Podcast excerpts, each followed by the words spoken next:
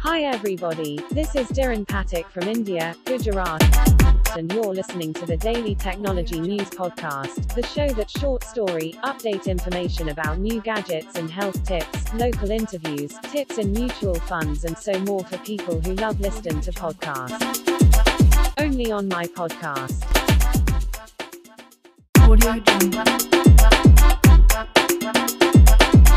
WhatsApp में आया कमाल का फीचर कलाई पर बंदी घड़ी से वॉइस कॉलिंग का मज़ा ले सकते हैं।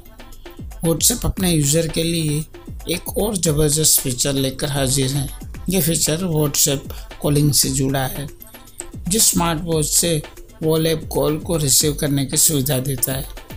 रेडिट पर लाइव कुछ यूज़र रिपोर्ट्स के अनुसार व्हाट्सएप का ये latest feature Wear O S three पर काम करने वाली वॉचेस के लिए रोल आउट किया गया है।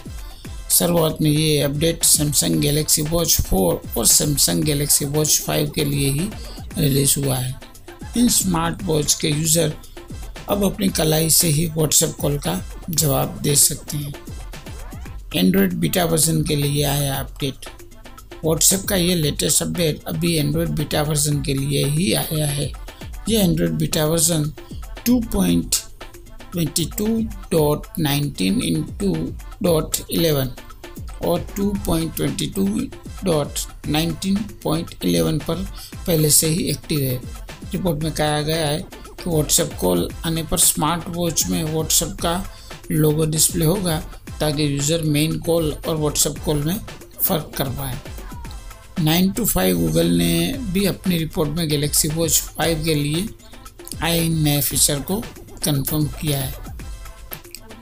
कॉन्टैक्ट डिटेल के नीचे दिखेगा व्हाट्सएप का लोगो रेडिट पर यूज़र्स ने जो स्क्रीनशॉट शेयर किया है, उसे देखकर कहा जा सकता है कि गैलेक्सी वॉच फोर और गैलेक्सी वॉच फाइव में यूज़र्स को व्हाट्सएप कॉल के लिए एक अलग यूज़र इंटरफेस यूआई दिखेगा।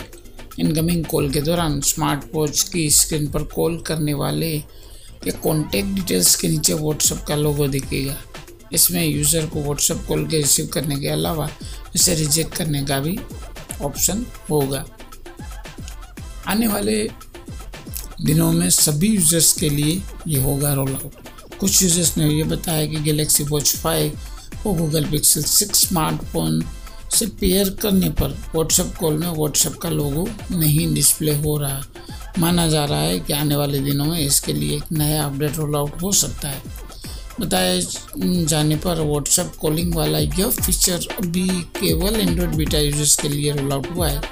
आने वाले दिनों में कंपनी इसका स्टेबल वर्जन सभी यूज़र्स के लिए रिलीज़ कर सकती है।